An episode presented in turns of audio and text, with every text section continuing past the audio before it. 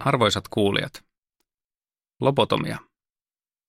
Lobotomia on yksi pahamaineisimpia lääketieteellisiä toimenpiteitä ja toimii usein oppikirjaesimerkkinä epäeettistä toiminnasta sekä lääketieteen epäonnistumisesta. Lobotomia tarkoittaa nyt jo vuosikymmeniä sitten käytöstä poistunutta kirurgista toimenpidettä, jolla pyrittiin hoitamaan mielenterveyden sairauksia. Lobotomiassa katkaistaan otsalohkon yhteydet muualle aivoihin sillä ajatuksella, että se rauhoittaa mielenterveyshäiriöitä. Menetelmät aikanaan olivat kraaveja, ja niistä tunnetuimpana amerikkalaisen tohtori Walter Freemanin kehittämä tekniikka, jossa silmäkuoppa läpäistiin jääpiikin kaltaisella instrumentilla, jota sitten heiluteltiin pään sisässä, tuhoten laajasti haitallisiksi oletetut kytkennät. Lobotomian aikakausi ajoittuu pääasiassa 1940- ja 1950-luvun taitteeseen, jolloin operoitiin kymmeniä tuhansia potilaita. Lobotomia oli kiistata tehokas muuttamaan potilaiden käyttäytymistä. Aggressiiviset ja rauhattomat potilaat muuttuivat hiljaisiksi ja rauhallisiksi. Vaikeasti sairaat potilaat saattoivat jopa kotiutua toimenpiteen jälkeen asuttuaan vuosikausia mielisairaaloissa. Lobotomia sai aikanaan niin suurta suosiota, että alettiin operoimaan jopa vähäoireisia potilaita. Mitä menetelmän kehittäjät eivät selvittäneet tai avoimesti kertoneet, on se, mitä muuta lobotomia aiheutti.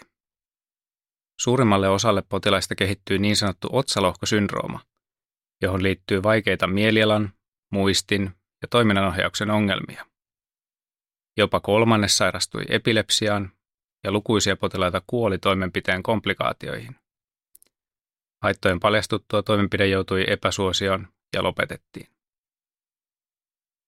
Lobotomia oli varhainen esimerkki neuromodulaatiohoidoista, jotka nyt tekevät nopeaa paluuta neurologiassa ja psykiatriassa.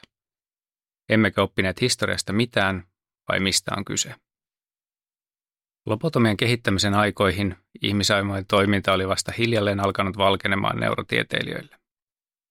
Aivojen näkö, liike ja puhealueet oli tunnistettu sekä alettiin hiljalleen ymmärtää otsalohkon merkitystä käyttäytymisessä ja psykiatrisissa sairauksissa.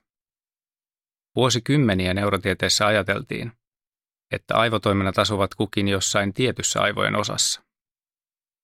Alettiin ajatella, että kirurgisesti voitaisiin korjata näiden järjestelmien sairauksia, ja tällä lähestymistavalla saatiin osittaista menestystäkin.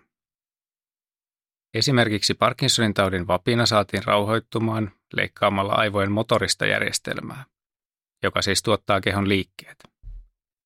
Vapina kyllä hyvin rauhoittui, mutta potilaalle kehittyy myös halvausoireita, joten hoito oli kaukana optimaalisesta. Nyt nämä hoidot kuulostavat huonoilta, mutta täytyy muistaa, että tuohon aikaan ei tehokkaita lääkehoitoja näihin sairauksiin oltu vielä keksitty, joten muitakaan keinoja ei ollut. Lääkehoitojen kehittymisen myötä parhaiset neuromodulaatiohoidot muuttuivat pitkälti tarpeettomiksi. Levodopan keksiminen oli suuri läpimurto Parkinsonin taudin hoidossa.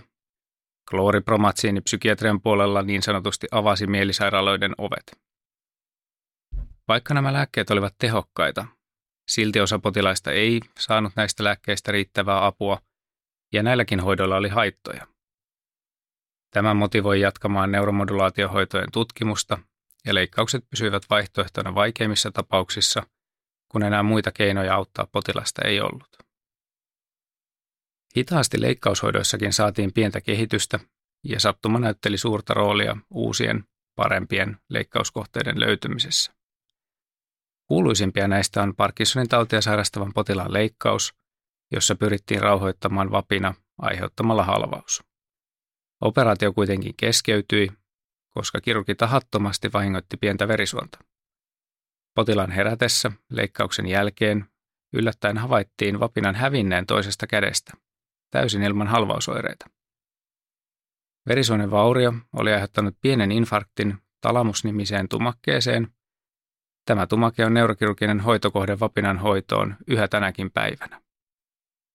Talamustumakkeen operaatio on tehokkain tunnettu hoitomuoto vapinasairauksiin ja samanlaisia tehokkaita kohteita on sattumalta löytynyt muutamiin muihinkin sairauksiin. Nyt neurotieteen uusi aikakausi on koittanut. nostan esiin kolme keskeistä asiaa. Ensimmäisenä. Ymmärryksemme aivojen toiminnasta ja aivosairauksista on ottanut suuria harppauksia eteenpäin. Enää emme ajattele aivotoimintojen paikantuvan yksittäisiin rakenteisiin, vaan tiedostamme, että aivot toimivat verkostona. Ihmisaivoissa on 100 miljardia hermosolua, mutta tuhatkertainen määrä hermosolujen kytkentöjä. Muutos yhdessä hermosolussa vaikuttaa tuhanteen muuhun hermosoluun. Kaikki melkäs aivotoiminta perustuu näihin kytkentöihin, eli niiden muodostamiin verkostoihin. Aivosairauksissa ei ole kyse minkään yksittäisen aivojen kohdan ongelmasta, vaan verkoston häiriöstä. Hoidon kohteena on aina verkosto, ei yksittäinen rakenne aivoissa.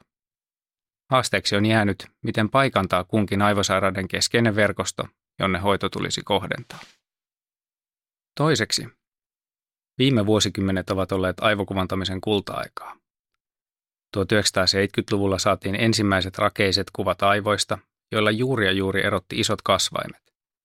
Nyt magneettikuvien erotuskyky ulottuu millimetrin kymmenesosiin. Uudet aivokuvantamismenetelmät, joita itsekin olin Harvardin yliopistossa kehittämässä, ovat mahdollistaneet aivoverkostojen tutkimisen ja avanneet kokonaan uuden sivun neurotieteen historiassa. Näiden menetelmien avulla olemme analysoineet ajan saatossa kertyneet sattumalöydökset uudelleen ja kehittäneet systemaattisen menetelmän paikantaa aivosairaudet aivoverkostoihin. Tämän lähestymistavan pohjalta paljastuu jatkuvasti hoitokohteita yhä uusiin aivosairauksiin. Olemme jo löytäneet esimerkiksi riippuvuussairauksien paranemista välittävän verkoston aivoista, ja tällä hetkellä työskentelemme hartiavoimin sen selvittämiseksi, miten kyseistä verkostoa parhaiten ja turvallisimmin voidaan muokata potilaiden hyväksi. Kolmantena. Teknologian kehitys on viime vuosikymmenenä ollut räjähdysmäinen ja mullistanut aivosairauksien hoidon. Perinteisten leikkaushoitojen tilalle on tullut aivostimulaatiomenetelmiä, kuten syväaivostimulaatio ja transkraniaalinen magneettistimulaatio. Syväaivostimulaatiossa asetetaan kiinteät elektrodit aivoihin ja tahdistimen kaltainen laite ihon alle rinnalle. Transkraniaalisessa magneettistimulaatiossa aivoihin tuotetaan sähkövirta ilman leikkausta magneettikentän avulla. Näiden menetelmien teho on testattu satoja potilaita käsittävissä laadukkaissa tutkimuksissa ja haitat ovat olleet vähäisiä. Kokonaisuutena näiden hoitojen avulla potilaiden elämänlaatu paranee dramaattisesti. Esimerkiksi vaikeasta vapinasta kärsinyt potilas oli vuosikymmeniä kykenemätön syömään, juomaan ja kirjoittamaan, ja eristäytyi sosiaalisesti vapinan kiusallisuuden vuoksi. Mitkään lääkkeet eivät vapinan auttaneet. Syväaivostimulaation aloittamisen jälkeen vapina loppui ja hän palasi normaalielämään. Stimulaatiolaitteiden uusin tekniikka mahdollistaa niin sanotun closed loop-stimulaation, eli laitteisto mittaa aivoaktiivisuutta ja korjaa sitä näiden mittausten perusteella. Tavoitteena on, että laite ennakoi esimerkiksi Parkinsonin taudin oireiden pahenemisen tai epilepsiakohtauksen ilmaantumisen ja estää sen stimulaation avulla. Tekoälyyn perustuvilla tekniikoilla on myös jo nyt voitu palauttaa aivojen ja selkäytimen yhteys selkäydinvamman saaneella potilaalla, minkä ansiosta potilas pystyy jälleen kävelemään. Neuroteknologian mahdollisuudet ulottuvat pidemmälle kuin osaamme kuvitellakaan. Viimeisimpänä tulokkaana aivostimulaatioiden rinnalle on saatu HIFU eli korkeaenerginen ultraääni, joka asennettiin Turkuun ensimmäisenä Pohjoismaissa viime vuoden keväällä. HIFUssa perinteistä kirurgiaa ei tarvita, vaan siinä hyödynnetään ultraääntä tekemällä aivoihin reikä eli leesio, kuten itse asiassa vanhassa lobotomiassakin. HIFUn leesi on kuitenkin kooltaan vain hieman nuppineulan päätä suurempi ja osuu kohteeseen lähes millimetrin tarkasti. Tiedämme myös nyt, missä oikea hoitokohde on ja osaamme myös välttää suurimman osan haittoja aiheuttavista verkostoista.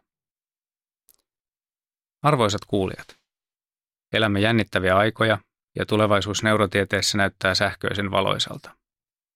Koittaako vielä aika, jolloin lähes kaikki aivosairauksia voidaan hoitaa aivostimulaation ja muiden neuromodulaatiohoitojen avulla? Kuten historiakin opettaa, Tämä tulee kuitenkin tapahtua maltillisesti ja tutkimusnäyttöön perustuen. Visioni on, että Turun yliopisto tulee näyttelemään tässä merkittävää roolia ja toimimme neurotieteen aallonharjalla uusien hoitojen kehittämisessä.